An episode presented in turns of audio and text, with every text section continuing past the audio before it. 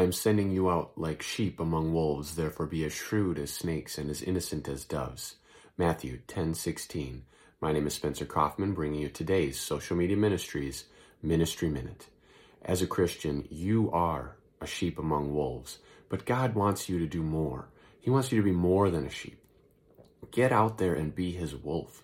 Seriously, go out there, hunt down, and devour the lost souls. Now, that doesn't mean devour them and get them out of this earth. It means kill their body by redeeming their soul. Just like how when you became a Christian, the old was gone and the new has come. You were a new creation. The old is dead and the new is reborn. Save the lost, have them be born again.